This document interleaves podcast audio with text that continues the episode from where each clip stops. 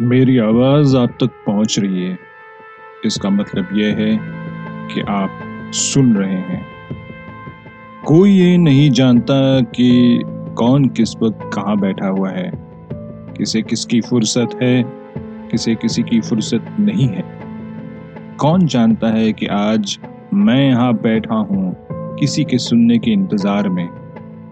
कौन जानता है, कोई बैठा है किसी के सुनाने के इंतज़ार पे? चाहे तो कुछ भी हो जाए, चाहे कुछ भी ना हो।